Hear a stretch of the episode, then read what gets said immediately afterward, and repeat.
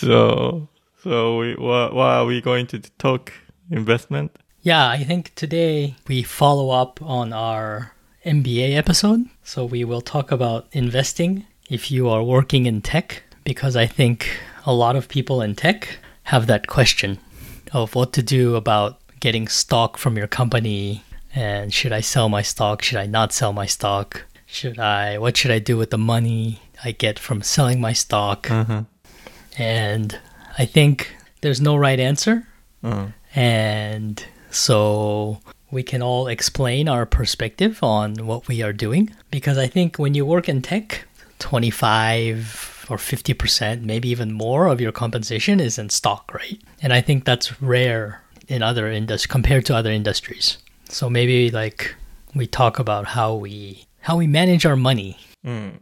So one thing, like I after I moved to the U S, I realized like people talking about investment, a lot more people are talking about investment, investing, and down in Japan, and then also like they talk about like I R A and H S A, and like a lot of stuff like helping people to accumulate uh, like capital um, to for retirement. That's not the case in Japan. So I, I feel like, because I'm almost forty, and then, you know, when I moved to the U S, I was already like thirty-seven. And about like my friends, like they already like ahead of me decade, like if they are same age. And then also they are doing like option trading that like less Japanese people do. So it's uh, like I need to change my mindset, and then I need a paradigm shift. But I think I think it's because, well, first, I think if you work in a big Japanese company, mm-hmm. and you are rich, mm. you don't get stock options, right? Or you don't get restricted stock units. No. So you have no you have no exposure if you are Japanese. Yeah, and then like and then also like they don't need to. Well, we need we need to be worried about like if we can get a pension. Like after like sixty-five. Some of this is cultural too, I th- I think. Um, so I was taught at a very young age, uh, growing up in America, mm-hmm. that if I didn't accumulate capital, and if I didn't save, and if I didn't have a four oh one k or an I R A, you know, you're pretty much left out in the cold. Um, the, the social pro like pensions, healthcare, things like that. Um, I think my parents instilled in me pro- probably an extreme version that doesn't necessarily reflect reality. Mm-hmm. But what I grew up with is if you, if you're not prepared to, to take care of yourself financially, um, you're going to end up, you know, out in the cold eating dog food. Um, and, and I, I think that that, that upbringing is, is quite similar. So this it's different from the option trading point, but for the I R A point, or the, you know, already having experience investing or accumulating capital, Um, that was something I was definitely raised with. Uh-huh. What, what's your investment like philosophy, or like do you have? I'm boring. Um, I'm really, really boring, and I, I think this is what's great, because I can't, I can't wait to hear some of um, Makoto's counterpoints to this. Um, I, I think there's some good things. So, so my main investing strategy, though, is you have to have something to invest. And so in terms of like looking what you do with your stock, um, to me, the answer is not like sell it and buy a Tesla or sell it and buy a Lamborghini. Mm-hmm. Um, you, you have to make sure that no matter what you do, you're, you are investing, and you are putting something away to accumulate capital and accumulate interest. And there's different flavors of that. And the flavor that I've chosen is one, I, I, I've tried really hard um, up until I've I've recently relocated to Japan, and the, the expat assignment's been a little strange. But uh, up before that, my main investment strategy is make sure I protect enough of my income to have money to invest. Mm-hmm. Um, so my, my wife and I, we do a lot of budgeting. We're, we're very intentional about how we spend our money. And I would say eighty percent of my investment strategy is just making sure that I'm budgeting in a way, and I'm controlling spending, uh, my spending in a way that I have money to invest. But then after that, I, I'm very boring. I, I sell all my stock. I diversify into mutual funds, mm-hmm. um, which, which quote unquote is the smart thing to do. But Makoto had me run the numbers. And had I just kept my stock, um, I probably would not be working in tech right now. I'd probably be a part-time musician. Um, but yeah, it, it, once I make sure that I have enough, I've I've just been um, selling and then diversifying, and collecting a steady six to ten percent mm-hmm. um, every single year. But in doing that, um, like right now, my kids' college funds are fully funded for all three of them. Um, I have a paid for house. Um, my, my I R A is set to take care of me when I'm sixty and beyond. Wow. Um, and right, right now I'm trying to build a house and move up my retirement date. Yeah. As early as I can. But yeah, I just try to protect my income, make sure I have cash flow to invest. Um, and then my investments are quite boring. So then you, you I think you, you have, you can have a good retirement life right now. If you, you look at the, your capital, like, you going to like invest more actively, or like you, you try, you, you go borrowing as well? Yeah. I think, Makoto, do you want to talk about, you were giving me some advice on this and mentioning like how, how bad we are as human beings at assessing risk. Um, and a lot of that resonated with me. Um, I don't know if you want to cover that. Yeah. So I think what you're saying is the current best thinking of, um, if you want to retire early, that's what you do, right? You diverse, you have a diversified portfolio that you, and then you have a paid for house, and then you have money set away for major life expenses, and then you're going to live off the, the income. So maybe you would be set when you're sixty-five, right? Um, when you retire. I think the, I think the amazing part is that like you're not sixty-five and you're already in that position, right? Mm. So you've either saved way more than the average person has so far, or you've made a lot more than than the average person has, right? It's just one of the two. Right. So made more in terms of the front end, or made more on investment returns. And it's it's more a combination of... Yeah, it's it's it's always a combination of one and two.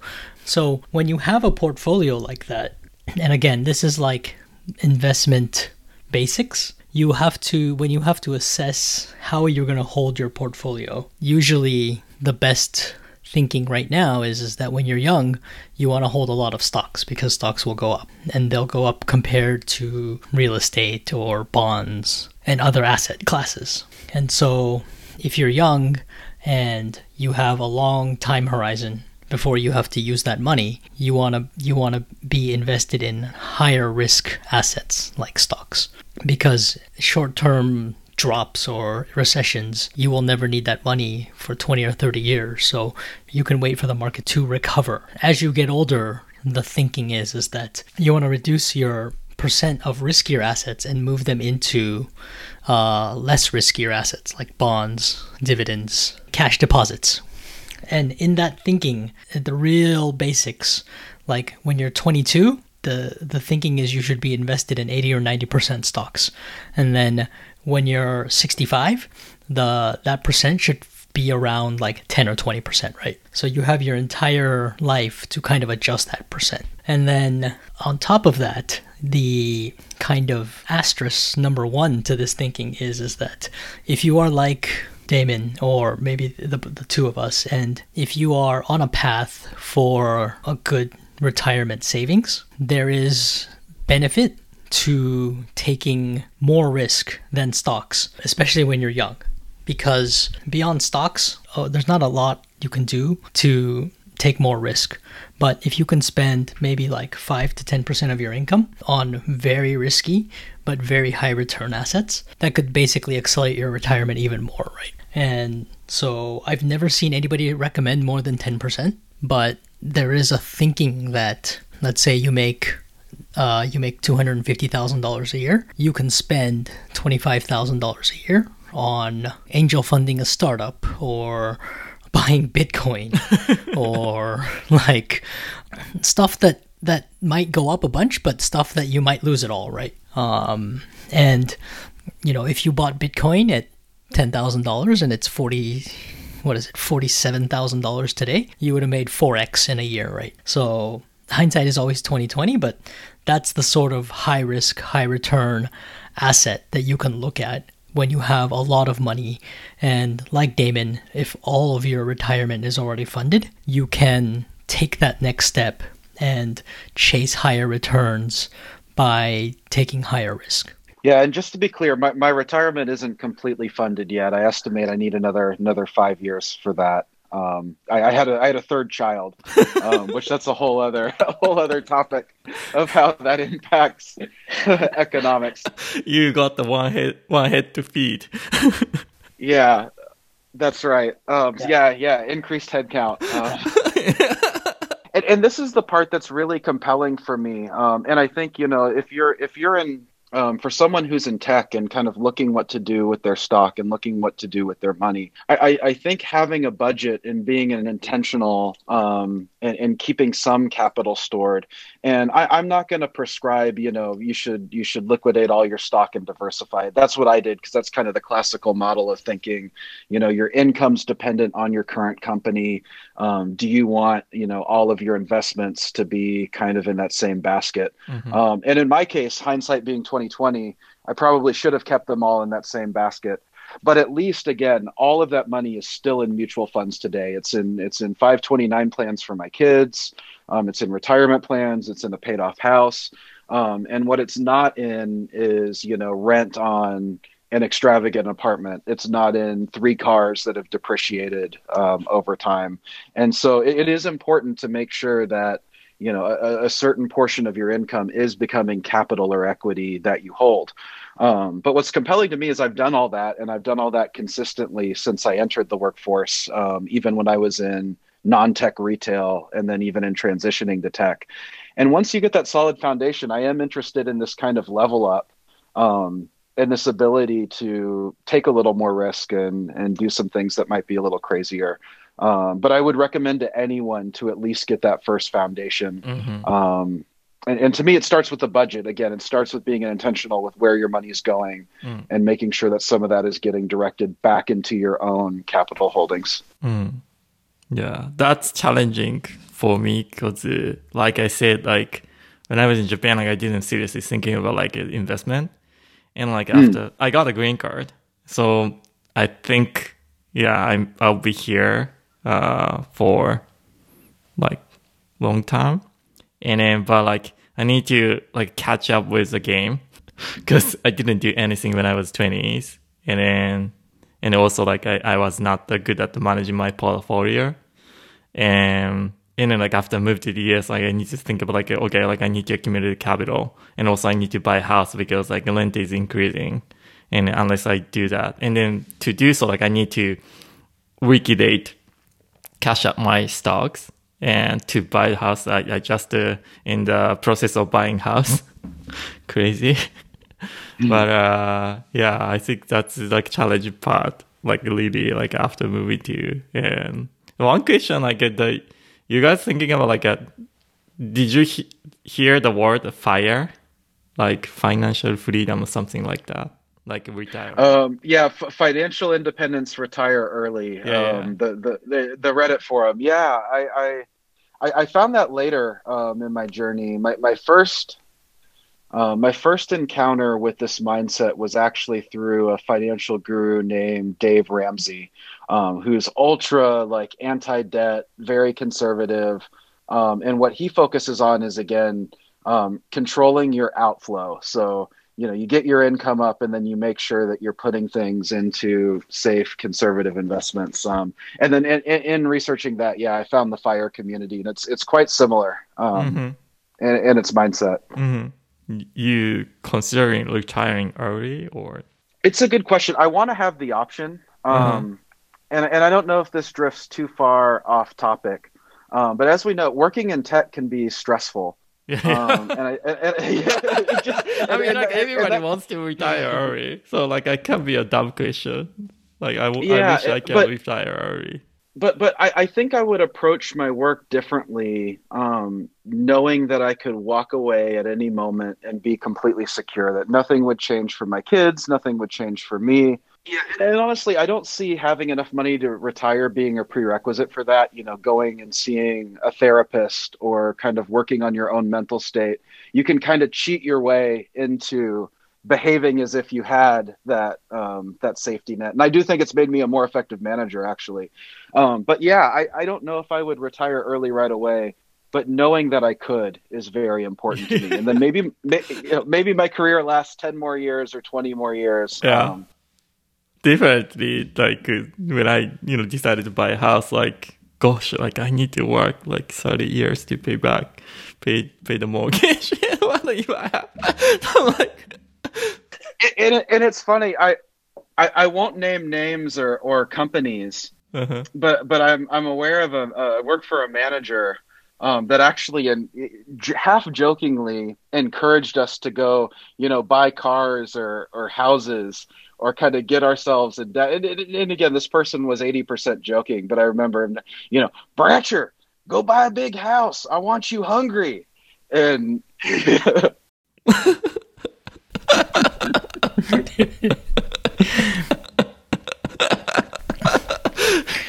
but I, I think that's that's like that's an interesting point that like like in Japan nobody ever talks about retiring early, right? No. Um, I, I think if you said you wanted to retire early in Japan, people would just think you're a slacker or something, right? Mm. I think it's just I don't think first of all there's a system set up so that you could retire early in Japan, but second of all, I think that how Japanese compensation, Japanese companies' compensation is set up in that mm. the day you retire, mm. like certain companies will still give you half a million dollars or seven hundred fifty thousand dollars mm. as a one-time pension payout, right? Mm. But that doesn't happen till, until you're like, what, fifty-five or fifty-seven or whatever the the big company retirement age is right now. Mm. Um So I think you have a large group of people that are just locked into working, right? Because the the big cap payout for them is is at the very end of their career. Mm.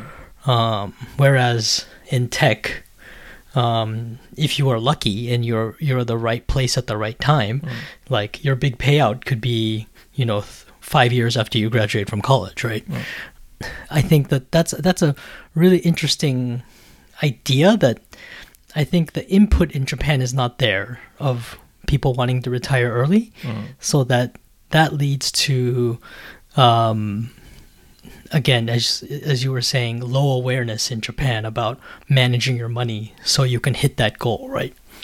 Uh, yeah. So a, a question to the two of you: it, it, even though it's not prevalent, um, you know, in in Japanese work culture, is it something that is attractive? Um, you know, if, if a random person were to encounter this, um, and not even early retirement, but just this idea that no matter what happened to you in your work life, um, you know, your creature comforts don't, they're not impacted. Like you have a batna, you have some s- stability built up. Um, is that is that a universally attractive idea or not so much? I don't think it is universally attractive because, again, really traditional Japanese people, they think about staying at their company forever, right? They don't have a, when I'm worth ten million dollars, I'm just going to walk away, right? Or if my boss says this to me, I'm just going to walk away, right? I don't think Japanese people see their career like that. I think it could mean differently for different ages, I guess. Like young people may feel it attractive, but like I think like people are like fifties, they think it's you know, a good idea to work for the company for a lifetime. I guess let let, let me phrase it differently then. Um, mm-hmm. So the idea of so, so really this is about being intentional with your money and saving and investing, um, and there's different ways of doing that and different levels of risk in doing that, and that's kind of the how. Um, but I think a big question is the why. Why would you do this? Why do you need to accumulate capital? What are the reasons? Like, what are the benefits it provides to you? And I think in America, it's very easy. You're looking for financial independence, um, and, and potentially retiring early. But what I found is I think there's another byproduct of this that, I, that I'm quite certain would apply to the U S or a Western-based work culture. And I, I don't know if it would apply equally in Japan. Um, but when you have this level of financial freedom, it's one less pressure point on you to compromise your ethics um, mm-hmm. in the workplace. It's mm-hmm. it's one less, you know, suddenly when you're asked to do something that compromises your ethics or what you think is right, mm-hmm. it's no longer part of the decision tree. Mm-hmm. Okay, I can't pay my mortgage. I can't buy food. I, you know, I can't, you know, survive. And, mm-hmm. and knowing that even if you intend to work for this company for the rest of your life, mm-hmm. there is something in knowing that you've built up enough security that you never have to compromise your judgment or your ethics. Um, is that something that would be attractive? Mm, yeah, I just don't, I don't see the the traditional Japanese salaryman that invested in their company, right? Just because they have money, they you know, they they wouldn't know what to do if they could retire early, right? Or if they if they just left because they didn't want to compromise their ethics. Because most of these people, they don't even know how to look for another job, right? And and get a different job. Um, so what are they going to do? Are they going to stay at home? Or some of them even don't have hobbies, right? They've just been working all their lives. So if you if you kind of take that away from them, it's like a, it's a pretty big void, right? Sounds like Japanese are quite boring people. Yeah. But then, like, um, as Scott was saying, the young people, right? I think the young people, like, it's been a... Like, it's been a problem the last twenty years about how young people um, more and more are tied to one company, and, you know, they ha- they don't have, you know, permanent employment. You know, they're not full-time employees. If you said that to those people, I think those people would love it, right? That, mm. you know, they could go from gig to gig um, and do what they want on their own time and then have financial freedom. Mm. Um, but... Unfortunately, because the Japanese system is set up, those people aren't compensated very well, right? Mm. Um, you're compensated much better if you work for a large Japanese enterprise um, with lifetime employment. I think one one thing I think about uh, the, the Damon's question is, like, I think, like, the less people in Japan, like, concerned about the ethical stuffs. Like, Damon, like, I know you, like, you have, you know, set of, like, principles and then values, and, you know, you don't tolerate, like, something you feel not ethical. And but in Japan, I'm not sure, like, I see a lot of people like you, and then I I know I have some friends who have the same mind mindset with you, like, in the U S. So maybe, like, financial stability can provide people, like, like flexi- flexibility to choose, like, job. And but not sure, like, if uh, financial stability can, like, help them think about having uh, like, not working for the company that, you know, to contradict with their ethics. Um, so. That's that's my take on, on that on that question. I don't say, like, uh, 日本人 wa ano, not non-ethical. I'm not saying that. they I'm not saying, like, they don't care ethics. No, no, but but but also, you know, I I, I, I am aware of words like momikesh and what that means. So momikesh. I, I, I know a little bit. I know a little bit of what you're what you're talking about. Which, by the way, is something I don't personally tolerate. That's why you you run the word, I guess. Yeah. They were in Japan, like like Makoto said, like, you know, they in the all the Japanese T V dramas, when, you know, dad retired. Uh, like, you know, people are, like, when that turned, like, sixty, uh, sixty-five is, like, the retirement age. And then, yeah, like, uh, the colleagues got together, and then, like, some lady gave a uh, flower bouquet. And then, like, you know, they are celebrating retirement. And then, you know, that got, like, big, like, taishokin. Taishokinって何? Retirement package or, like, Pen- pension? Pension.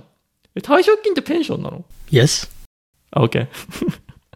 It's like one time one, big, one one time pension. One time big, like, corporate pension. And then after that, like, you know, that started gardening or, like, something. Yeah, well, it, it, and this is touching on, it, it's not necessarily about investing. It's more on the philosophical side of things, but that's why it's really important. You have to have a why for doing this, um, because investing at a rate, um, and, and like investing at a really kind of bar raising above average rate requires making choices and sacrifices. And so if you don't, if you're not able to identify why you're doing it, or what your motivation for, what this capital will do to you and the impact it will have on your life, I mean, it's really hard to do. And I'll give an example. Uh, Makoto, did you come to the Super Bowl party um, at my quote unquote house? Um, it was that apartment in Magnolia. Yeah, yeah, yeah. Um, so, so at the time I, I was, I was at a point in my career um, where my, my level and title at a major tech company, um, you know, most people would probably be in either a home that they purchased, um, probably worth, you know, eight hundred thousand dollars or, or higher, or, you know, paying four or five thousand dollars in rent. Um, and I was there with my family of four in this um, seven hundred twenty square foot apartment built in like nineteen forty. Um, and the reason for that was that that's one of the things that was providing, you know, a ton of cash flow um, to be able to save and put money away. And and that's not easy to do, right? You're you're giving something up and you're you're trading off. And so that's why I'm really curious, um, you know, in order to do this and to get started and stick with it, Um, you kind of have to have an idea of why you're doing it mm. um, and what it means. And so it, we kind of talked about early in this this podcast what this means for me. Um, I'm I'm curious what, you know, um, a level of, of capital and cash flow that kind of maintains your standard of living. Um, why would you guys want to do that? What motivates you um, to invest at a rate that would provide that? Makoto, you want to go ahead? I think I have been lucky as well that I grew up somehow, somewhere. Someone told me that when you when you are earning money, you know, housing should be thirty percent. You should save thirty percent, and then you should spend the rest of the forty percent on living expenses, right? And so I was lucky that somebody gave me that ratio. Again, I don't know if the ratio is right, but ballpark, I think it makes sense that just this was something you just did, right? This was I thought this was something everybody did, regardless of how much money you made, because everybody should be saving money, right? So when I used to work at Toyota, I used to spend my monthly salary, um, and then I used to save all of my, uh, what is it, twice a year bonus, and then I lived in the company dorm. Um, so how much it would al- it would. Al- Uh, one hundred dollars a month. um, so it by doing that, it allowed me, similar to Damon, to save a, a large proportion um, of my like out my first year out of college income, and then that habit has continued to this day. So I, I I've actually never thought about it because I thought that was normal, and mm. I I am different from Damon in that I don't budget. I just kind of ballpark, make mm. sure that like I'm more or less saving, you know, twenty-five to thirty-five percent of my money, right? Mm-hmm. And making sure that I don't have a house, so when I rent, I make sure that it's, you know, closer to twenty percent of my income than thirty percent of my income, right? Mm-hmm. Um, I don't have like a very strict budget like Damon does. I've just been, that mindset has been there since the beginning, and then I've just added to the mindset, right, of learning about four oh one k's and Roth I R As and mm. and taxes and tax minimization and, and all of that. But I think the very first thing I learned was you always save thirty percent of your income, and then you don't spend more than thirty percent of your income for your house, and then, you know, the rest of it kind of works itself out. I don't know if this is right, but that's how I've been kind of planning my my mm. finances. Yeah, growing up, nobody told me like that kind of like golden rules, like how much. In Japan, because like when you retire, you get pension, and then like you have healthcare, and like, you you need to pay some, but you know it's not crazy expensive compared to here.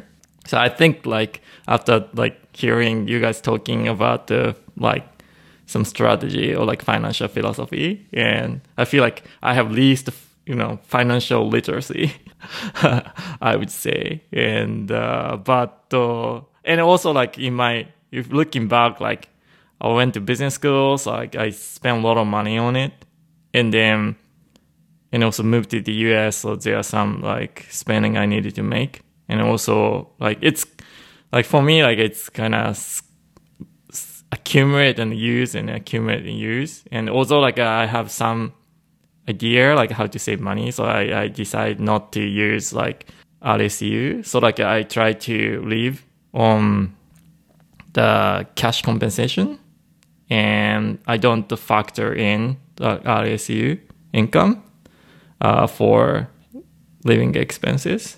And so I that's that's what I do now. But uh, like I said in the early in the podcast, like I'm late to the game.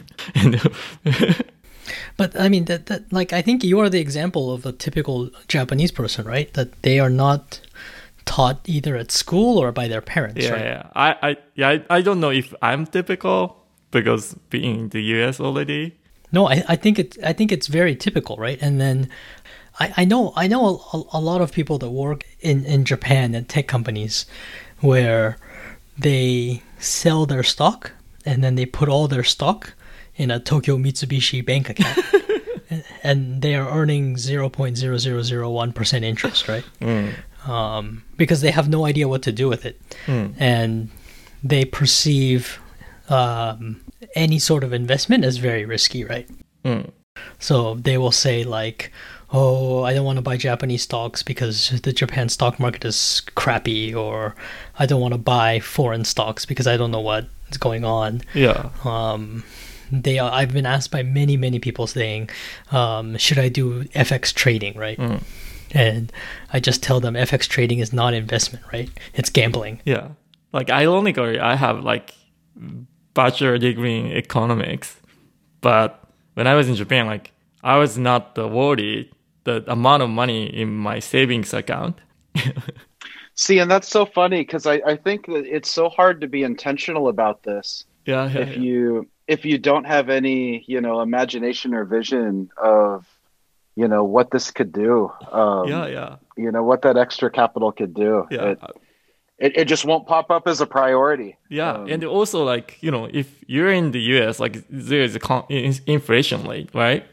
But in Japan, like when I was twenties, like it's part of the lost decade, and then like money doesn't grow. Yeah, like there is no inflation. If you have, it's it's. Uh, larger, like we have deflation, so if you have money, your value of the money increase. Yeah. And then there's negative interest rate. Yeah, so it's it's just so bad uh, to kind of be financially mindful. So like after I moved to the U S, like seeing like prices are increasing so crazy, and then like you have like a cash in the bank account, and also like right now like. High yield like savings account, I think like point something percent. So like these like savings account wouldn't help you to grow money. And then like one, one thing I'm worried if I have cash in my savings account or like checking out like oh like what should I do like if I don't if I don't use like invest this money like I would just lose money because like prices go up. So that's. Uh, That's something interesting.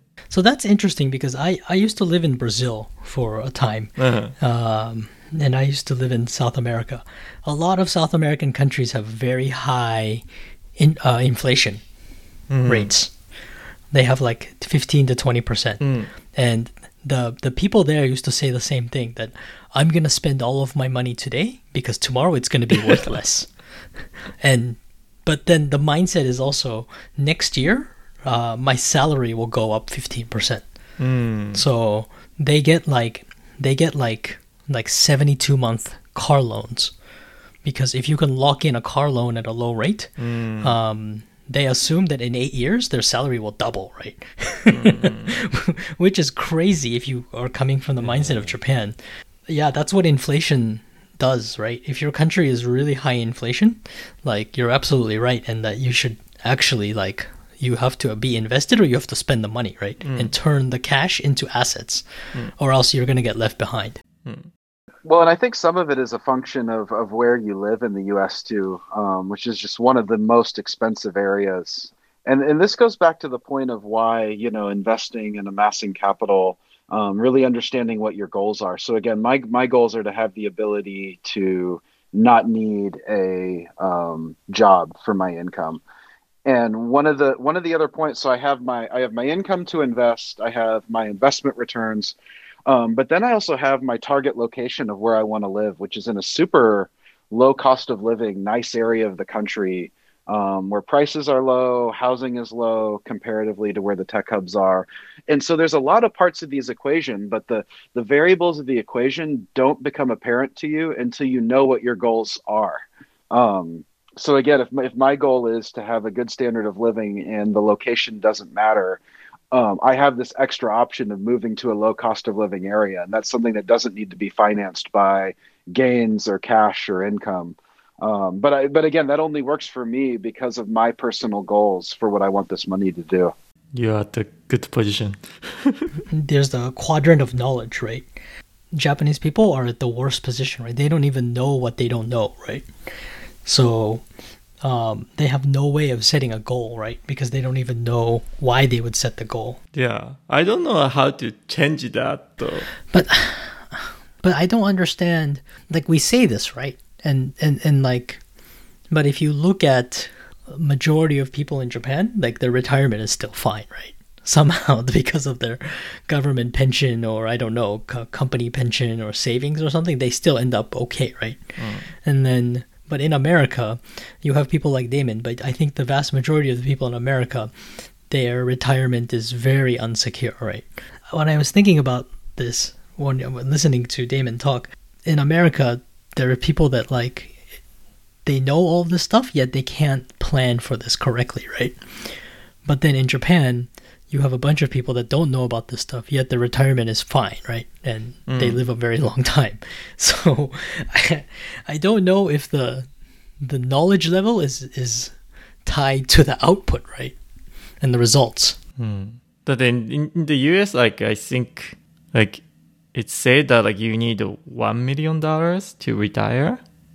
I think in in the retirement account, or like to cover healthcare and living expense. Yeah, yeah there, there's a whole bunch of different ways that you can calculate it. Um, uh-huh. The most the most popular one is to um, take what you need on a yearly basis and divide by either zero point zero four or zero point zero three five or zero point zero three mm-hmm. um, as a safe withdrawal rate. And I think there's a whole bunch of simulations that show.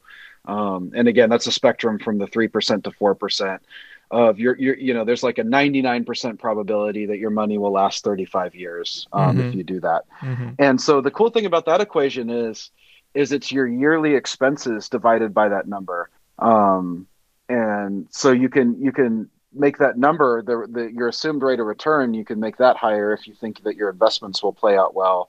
Um, or you can reduce the the amount that it, it requires you to live. Um, so it gives you a lot of a lot mm. of places to play. Um, mm-hmm. I think you so, know what one million is totally doable, but you really have to control your expenses. Yeah, yeah. I mean, like you know, the, I think it just I don't know how it's calculated. Like you know, the way you live, what you do, definitely impacts how much money you need. Um, but uh, it, I want to use that number to like compare to. So I think a few years ago in Japan, the government said you need uh, two hundred thousand, two thousand yen to retire. And there was a whole backlash. Like a lot of people said, I can't have that, uh, that much money when I retire. Really? Oh, I I thought the backlash was the government is stupid. There's no way you can live off two thousand or or twenty million yen for because Japanese people live the longest, right? Of any any any race in the world, right? I would think you would need more than a million dollars because American people they die early, right? But I think that was kind of like a signal that the government started sending like.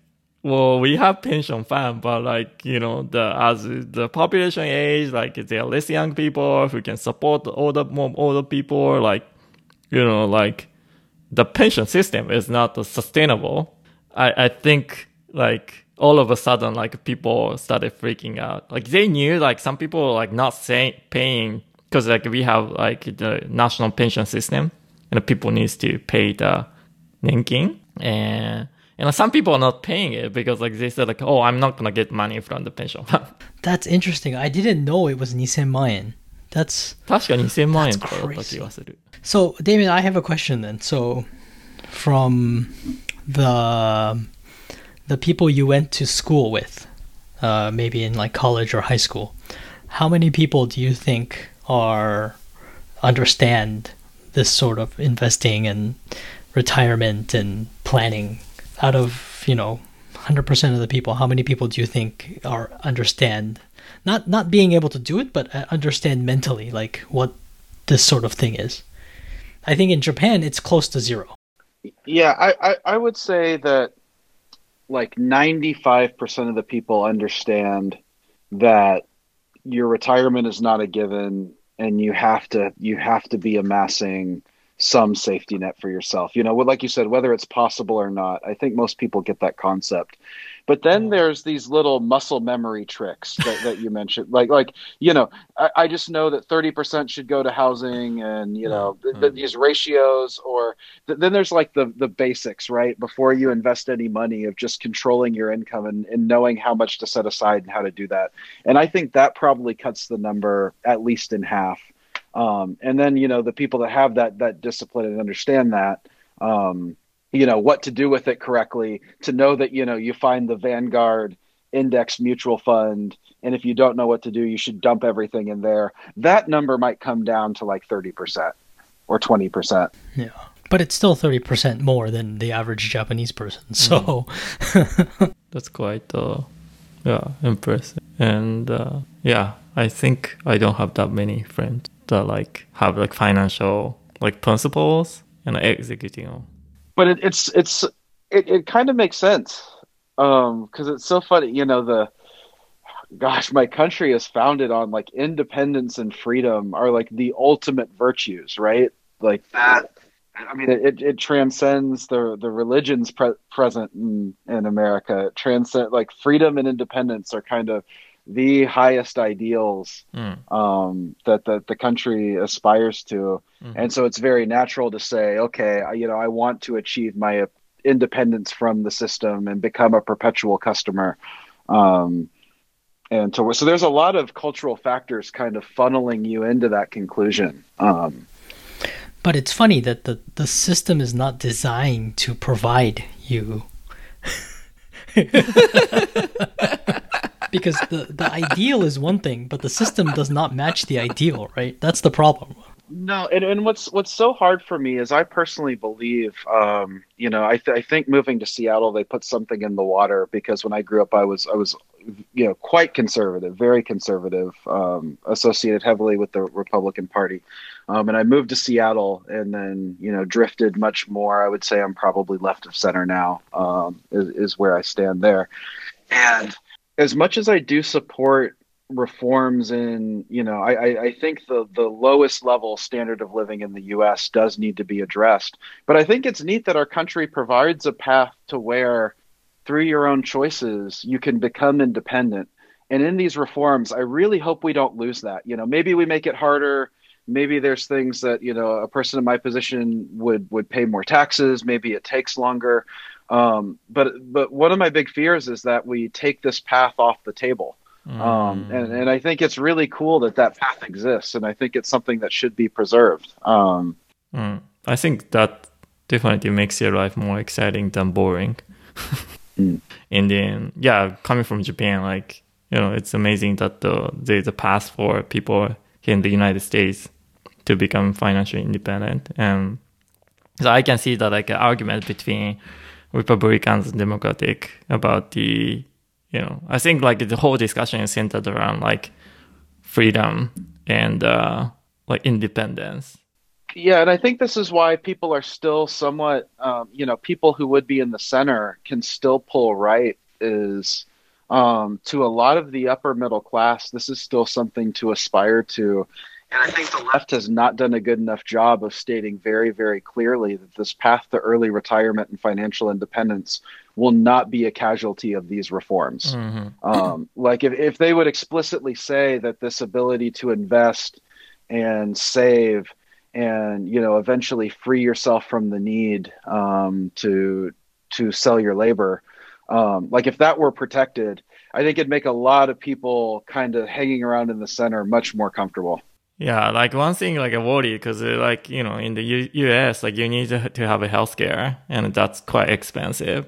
And in the in Japan, one thing good about Japan is like you have a, like healthcare, like national healthcare system. Like if you're not working for a company, if you pay like I don't know, one hundred thirty dollars per month, you get healthcare, and then there's no deductible. Like you just copay like twenty percent thirty percent? And also, the funny thing is you get the same healthcare as everybody else, right? So, so, in America, so, so. you have like ten different levels of mm. P P O mm. and uh, it's quite I forgot already.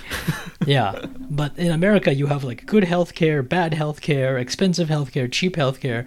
Japan, there's just one healthcare, right? And as long as you have healthcare, everybody has the same healthcare, right? You can go to the same hospital, you can get the same treatment. Um, That's another thing I find crazy about America. About the yeah, but re- relating to Damon's point, like having uh, not being worried about healthcare, and I think that's like quite important stuff. And then still like keeping the path for the financial freedom. And I wonder like if there's any way, because like, you know, when it comes to healthcare, and people talk about the uh, like, oh, like we don't need to, we should not support it because uh, that would take a lot of money and that could uh, prevent me from being financially independent and accumulate wealth and something like that. I don't think it is. Of course, like somebody needs to pay the cost, but uh, hope uh, there is some way to make it work, like not making trade-off. And to me, it's such a funny argument because if you're trying to achieve financial independence, yeah. healthcare is going to be your largest expense, particularly yes. if you have a paid-for house.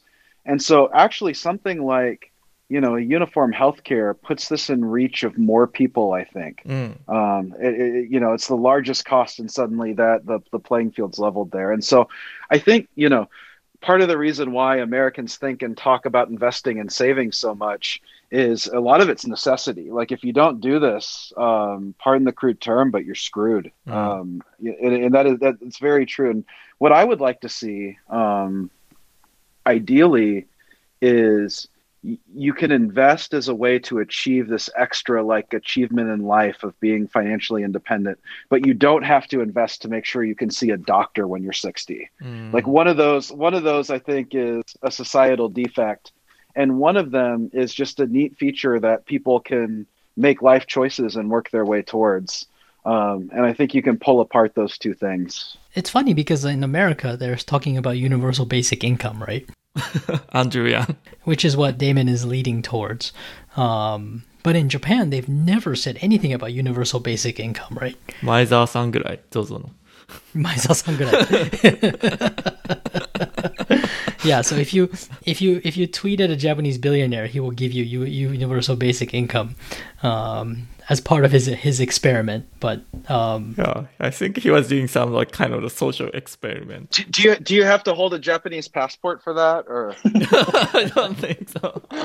Is my is my Zario Cardo good enough? Cardo daijoubu.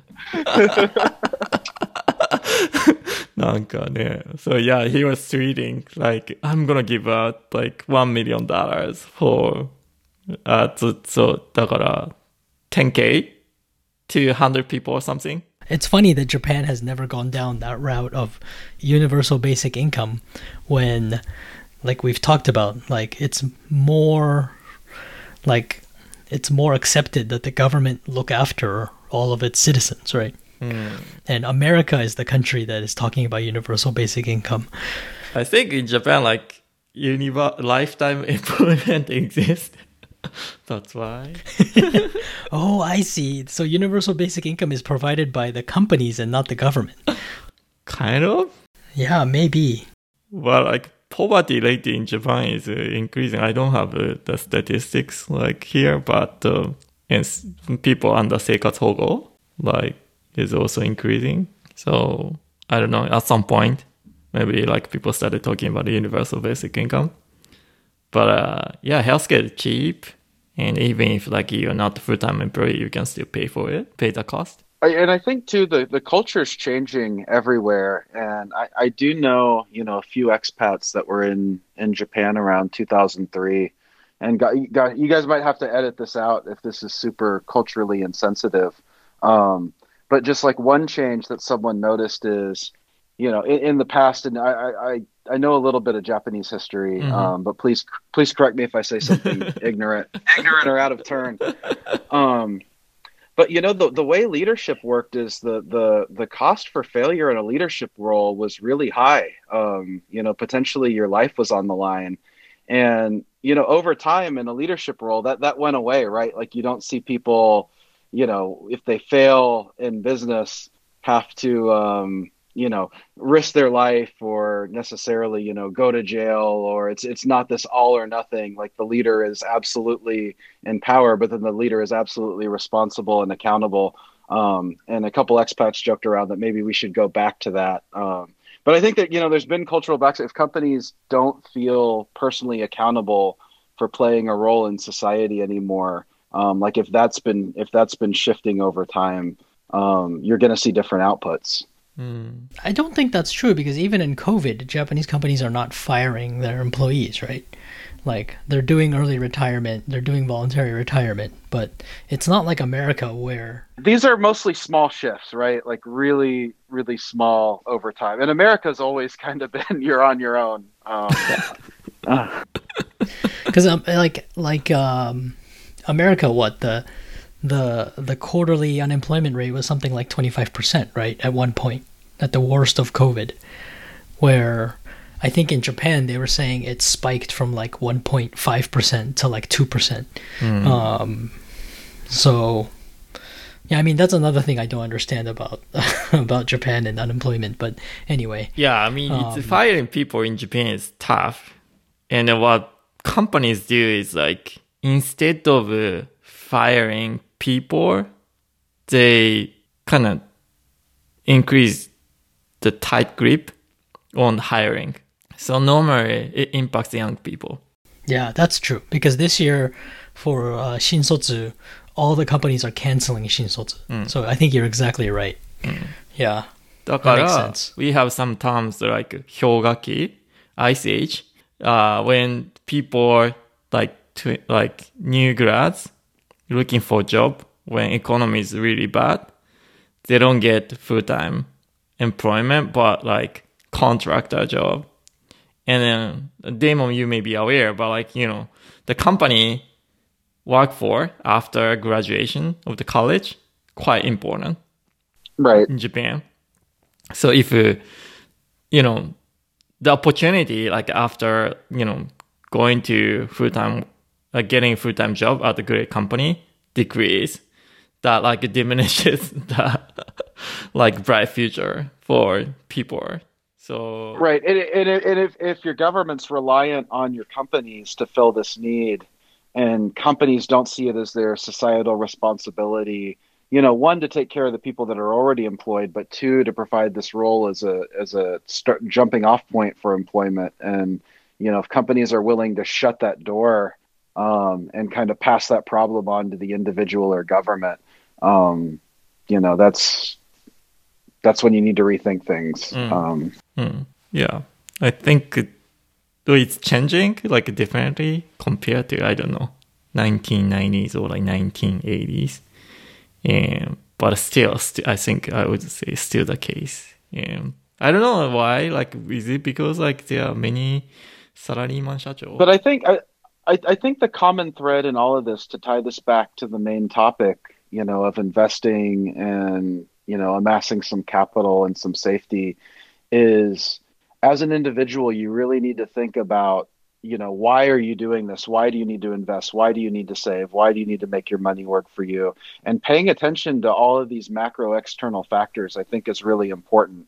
And if the world around you is changing, you know, maybe what your parents taught you about money and what you need to do with it isn't as applicable anymore.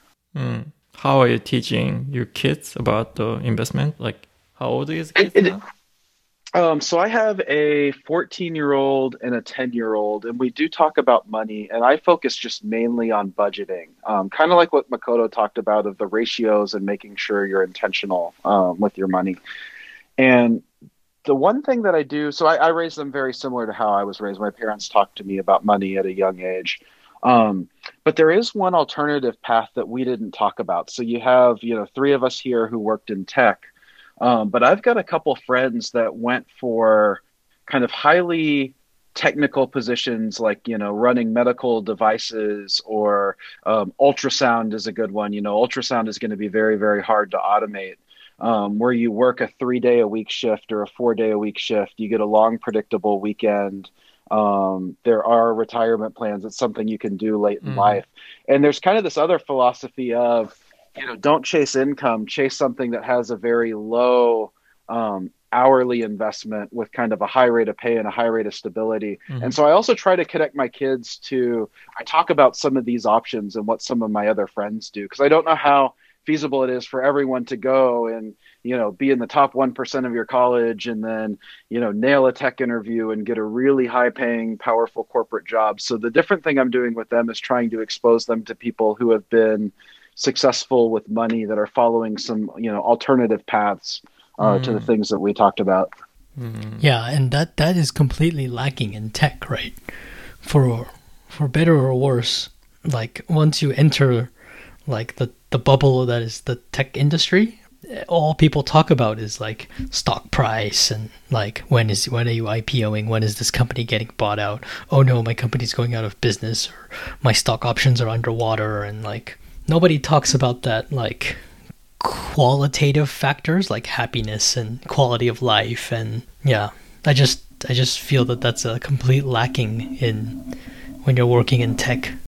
Mm. Maybe, maybe it's supposed to be like that. I don't know. But like, like, I think I always talk to Damon about, um, even if you're working in tech and you may be getting a salary, you should always like calculate back how much your hourly hourly wage is going to be, right? Um, because you may be making a lot of money, but if you're working eighty hours a week, like you're still going to, you're going to be the same as a McKinsey consultant, right? Your hourly wage isn't going to be very high. Mm. So yeah, I, I think that that kind of thinking is very lacking in the tech industry, because it's always about grow, grow, grow, faster, faster, faster, more, more, more. Mm. And I think some people are some people are just very unhappy at that, but they don't know how to get out.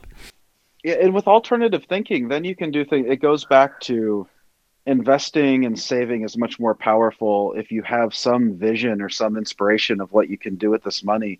And, you know, if you find that the a career in tech is is being too stressful, you know, maybe the investment target is enough to go get some retraining and get a degree, and you pay for yeah. a house, and then then you move into one of these pos- uh, professions, but you move into that profession with no education debt and an asset of like a house and some money saved. Um, and with goals like that, it's much easier to budget and it's much easier to save. And mm. so there's so many options available. Um, But if you just kind of try to like only look at the math and like, okay, I think I need to invest because I hear that that's important and I'm worried about falling behind. Um, I, I think that's a very different experience than having some inspiration of what this could do for you and saving with that goal in mind.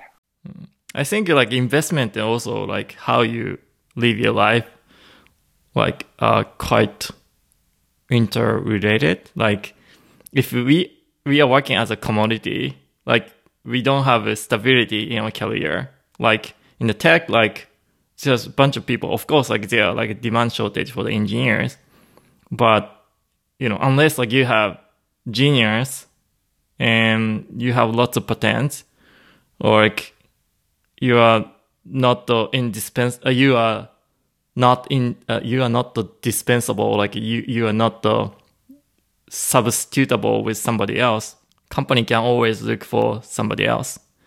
And then that's kind of, you know, drives people to kind of grow, grow, grow kind of motivation. And I would like my kids to have like, think about the, you know, of course, like financial freedom is important, but like you also need to think about something, not too much competition, but your value is not the underappreciated. And like meaning like you, you don't become commodity. And of course, like, you know, in, you know, ever changing world, like it's difficult to find like what's, mm-hmm. what's commodity and what's not commodity. And if you're, you, you, you know, you're working in the blue ocean, not red ocean, you have like psychological stability much more than people working in the red ocean. And if so, then like you can focus on what you're doing. And plus, you know, the extra room in your brain, like you can more like think seriously about investment and not doing crazy stuff. So I think there are like multi factors that you need to consider. uh, and it's also like, you know, there's some lessons for the how, how you live life. That's yeah. It, it's funny you mentioned that, because I, every time I take a vacation, so every time I, I step away from my work for a week or, or two, I always come back and look at, okay, how can I save more for retirement? Like, that was great. I want to do more of this. How can I?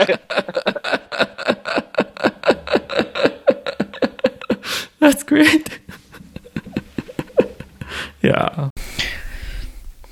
Yeah, but I mean, I think it's also mindset, right? Some people are like that. Some people are like, they work on their vacation, right? So, yeah, I think everybody's different. So you have to find the the motivation for why you want to invest in and gain financial freedom. Right? And it could be anything too. I mean, it just takes, you know, some time to sit down and think about it, but maybe, you know, someone wants to be a patron of the arts. Maybe they love their work. Maybe they're happy to, you know, work till they're sixty-five and they've got more than enough income, but they're, you know, they want to sponsor an artist. Um, you know, maybe you're attached to a, a religion that you want to donate to. Maybe you have social causes.